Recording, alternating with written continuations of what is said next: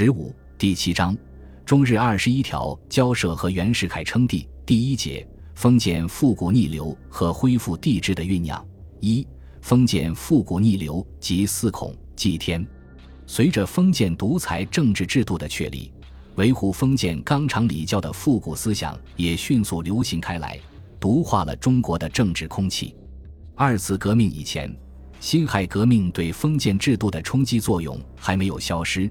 以孙中山为首的资产阶级革命派在国内还有相当大的政治势力，因此在舆论方面，有关民权、法治的宣传一度占有优势，对数千年来神圣不可侵犯的社会制度和道德习惯的抨击也是比较尖锐的，以致在人们特别是知识分子和青年学生的心目中，君主专制和官僚特权都变为非法，政治平等和言论、结社。通讯等项自由在表面上已为人们所公认，封建孔教和等级观念不再被认为是天经地义，忠君尊孔的教育宗旨被否定，孔孟的经典在各级学校中都丧失了特殊地位。社会上，特别是经过革命洗礼的南方各省城镇，反封建礼教的精神一度十分高涨，但是。封建专制主义的旧思想体系在漫长的中国封建社会一直占着统治地位，源远流长，根深蒂固。在民国元年两年间，封建专制主义和资产阶级民主主义在政治思想领域里的斗争是十分激烈的。从北洋政府建立之日起，袁世凯及其追随者就认定民主主义是异端邪说，洪水猛兽。是社会动荡不安的思想根源，他们千方百计地曲解或丑化民主制度，但是开始还不敢直接公开攻击民国，而是用空泛的道德说叫做幌子，贩卖封建专制主义的货色，故意把他们看不惯的新现象和清末原有的腐败风气混在一起，说成是民国带来的。在他们看来，民国政局和社会风气比清末更为败坏。其原因主要并不在于封建专制制度的腐朽和封建势力继续作祟，也不在于国家贫困衰败，更不在于帝国主义列强的侵略，而在于人们追求挣脱封建纲常礼教的桎梏。用他们的话来说，就是国家强弱存亡所系，唯此礼义廉耻之防。因此，要挽救人心，维持国运，唯有提倡纲常名教。一九一二年九月二十日。袁世凯下令尊崇伦常，他说：“中华立国以孝悌忠信礼义廉耻为人道之大经，政体虽更，民仪无改，唯愿全国人民恪守礼法，共济时间。本大总统痛时局之电危，触纪纲之废弛，每念今日大患，尚不在国事而在人心。苟人心有向善之机，齐国本有抵安之理。”在这道恢复礼教的号令鼓舞下。社会上出现了许多以所谓力挽狂澜、服役圣道为宗旨的尊孔小团体，如上海有孔教会、北京有孔社、济南有孔道会、太原有宗圣会、扬州有尊孔崇道会、青岛有尊孔文社等等。其中以孔教会的活动最为突出。孔教会于一九一二年十月七日在上海成立，发起人为陈焕章、沈增植。梁鼎芬、姚文栋等，其简章规定以昌明孔教、救济社会为目的。次年九月二十七日，在曲阜召开全国大会，正式成立总会，并从上海迁到北京，把康有为推为会长，陈焕章担任主任干事，负实际责任。各省成立分会或支会。此外，在曲阜设立总会事务所，以衍圣公家族孔祥林为经理。以张勋任名誉会长。一九一四年，孔教总会由北京迁往曲阜、上海、北京各设一总事务所。孔教会的头目和活动分子很复杂，大体上有如下几种人：一部分是清末的保皇党人，如康有为、麦孟华、陈焕章等；一部分是封建文学名士，如陈三立、王锡藩、张尔田，以及著名的翻译小说家林书等。另一部分人是清朝遗老，如梁鼎芬、沈增植等人，还有孔氏家族成员孔令仪、孔祥林、孔祥科等。以上这些人大都是前清举人或进士出身，受封建文化熏染最深，又以卫道者自命。孔教会自称是一个宗教团体，奉孔丘为教主，诵读四书五经。表面上说是不涉政治，实际上政治倾向十分明显。大多数骨干分子都仇视民国，并阴谋复辟帝制。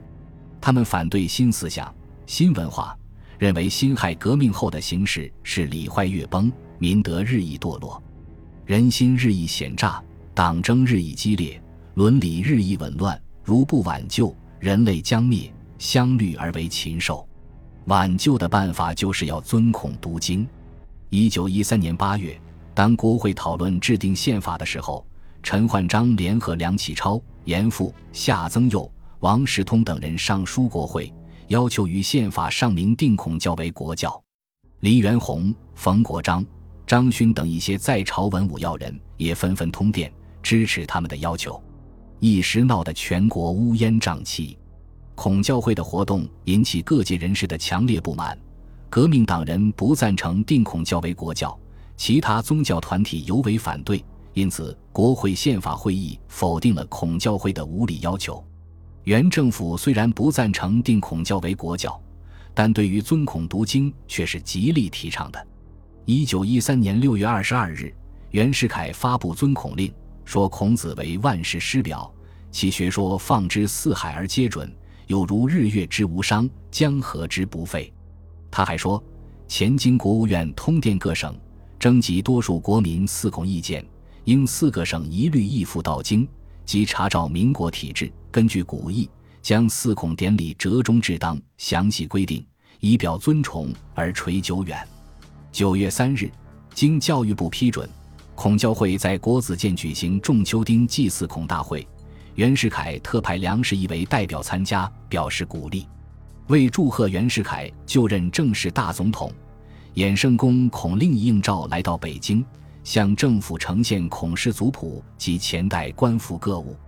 袁世凯批令衍圣公即配祀贤者后裔，继续享受前代荣典四典。次年一月二十四日，政治会议开会，根据所谓多数国民的意见，一决四孔，并制定仪礼。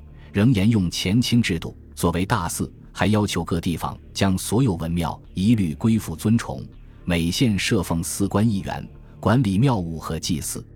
接着，原政府公布重圣典例，规定衍圣宫的荣典和岁俸，孔氏四田由地方官清理生科等等。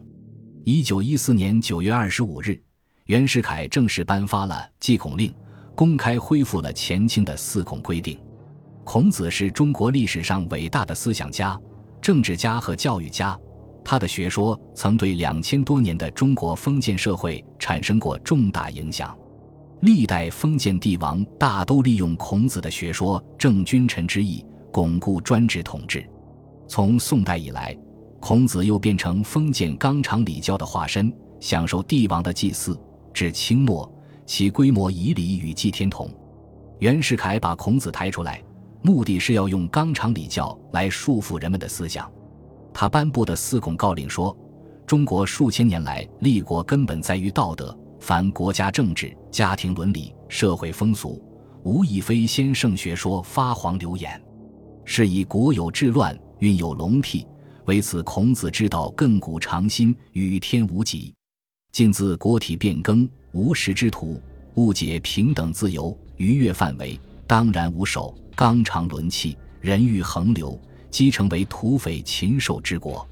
幸天心厌乱，大难消平，而舍居为精真，谷中委于草莽，使数千年崇拜孔子之心理缺而复修，其何以故道德之藩篱而维持不弊？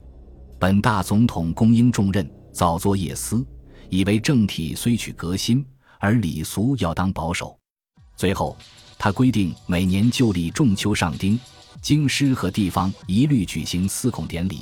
京师由大总统制祭，各省地方文庙由各省长官主祭。一九一四年九月二十八日，即仲秋上丁，袁世凯在一大群全副武装的侍从护卫下，于早晨六点半抵达孔庙，换上了绣有四团花的十二张大礼服，下围有折子缎裙，头戴平天冠，由侍从官朱启潜。周自齐及侍从武官殷昌引导行礼，祖斗馨香，三跪九叩。据当时记者报道，原跪拜从容，自始至终绝无稍倦。与此同时，各省将军、巡按使也都在省会文庙祭孔。这是民国以来第一次全国规模的祀孔活动。在举国祀孔的前后，原政府还颁发了几道维护纲常名教的告令。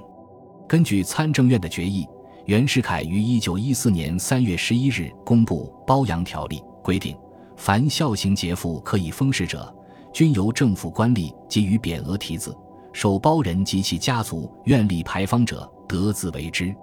十月二十七日。参政严复在参议院会议上提出导扬中华民国立国精神建议案，联署者有梁士仪、王士邓、施瑜、王家乡、汪有龄等二十人。该提案主旨是忠孝节义，久为古人所倡导，应以此四端为中华民国立国精神，并附有办法六条：一、标举群经圣哲垂训，采取史书传记所记忠孝节义之事。则以外国名人言行足以感发兴起合群爱国观念者，编入师范生及小学堂课本中，以为讲诵传习之句。二、历史上忠孝节义事实，则其中正逼真者，制为通俗歌曲，或编成戏剧，制为图画，比令人民演唱观览。三、各地方之忠孝节义祠堂方表，一律修葺整理，以为公众游观之所。每年由地方公议定一二日，巨资在此举行祭典及开庙会。四、人民难富，不论贵贱贫富，以足生存，其有其节着行，为地方机关所公认，代为呈请表彰者，查明属实，由大总统着予荣典褒章。五、制止有书，而底节手工之意，终古不废。笔者正体赵更，主持制饼之地。业以画家为官，大总统者抽象国家之代表，非具体个人之专称，一经民意所属，即为全国至深之典，乃纯粹国民之天职，不系私逆之感情。是故言效忠于元首，即无意效忠于国家，治政大忠，必不得以陆议镇及国家之相乱也。此一关于吴国之治乱存亡甚惧。即广集中外古今学说，剖释经义，勒成专书，不在学校，传诸民间，以去天下之祸。六，就有传记说部或今人新编西集传著，其有关于忠孝节义事实者，宜加编译刊布，以广流传。此案提出后，参政多数赞成，当日咨送政府。袁世凯据此于十一月三日下了一道珍贵世道人心的告令。对参政院建议以忠孝节义四者为中华民族之特性，为立国之精神，认为切中时弊。他说：“天下无不可移之风气，即无不可挽之人心。况今环球大通，互相砥砺，将欲合群救国，唯有保存固有之国粹，以发挥天赋之本能。盖自科举末流，习为辅委，而考据词章之事。”又以义理之学位不足观，道德沦丧，小人道长，以尔结侠之徒，指孙中山等民主派利用国民弱点，遂倡为无秩序之平等，无界说之自由，谬种流传，人情莫辨，举吴国数千年之教则，扫地无余。求如前史所载，忠孝节义诸大端，即几乎如凤毛麟角之不可多得。接着又说。一个国家不必愁贫，不必忧弱，唯独国民道德若丧亡，乃必余烂土崩而不可救。最后他说：“国民既把国家付托给他，首先他就要改良社会，以忠孝节义四者为立国之精神。”他传谕内务部和教育部，按六条办法分别实行，并分资各省，将此项建议案及告令悬挂于各学校的讲堂，刊印于各课本的封面，以资警惕。勿其家喻户晓，比人人激发其天良。最后，他又警告说：“须知积人成家，积家成国，由其道而行之。即古所谓忠臣孝子、节义之士，反其道而行之；即古所谓乱臣贼子、狂悖之徒，邪正之分，皆由自取。”与恢复四孔制度的同时，元政府也决定恢复祭天，并由李志管制定了祭天仪礼，公布了交天乐章。十二月二十日，袁世凯下令正式恢复前清的祭天制度。他说：“改革以来，群言俱颂，哲为尊天为帝制所从出，骄祀非民国所遗存。故说夕阳，并亡其礼，是拟天下为公之旨，而望上帝临汝之诚，古之利民者，称天而治。”正以监官之有赫，使灵宝之无私，有与民之精神引相契合。根据内务部的成文，袁世凯命令，本年十二月二三日为冬至令节，应举行四天典礼。届时，本大总统敬率百官代表国民亲议行礼，各地方行政长官代表地方人民与其治所致祭。二十三日清晨，袁世凯亲自祭天。自新华门至天坛，用黄土垫道，戒严进阶。原乘坐汽车，警卫森严。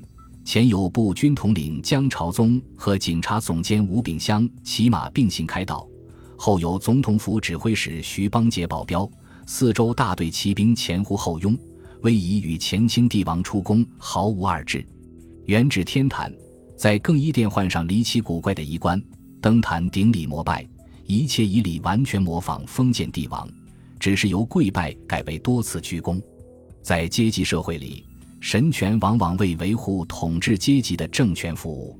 中国历代帝王每每假造天意做他们的护身符，说他们的特殊地位和权利都是上承天意，人民只能俯首帖耳地接受奴役，否则便是逆天。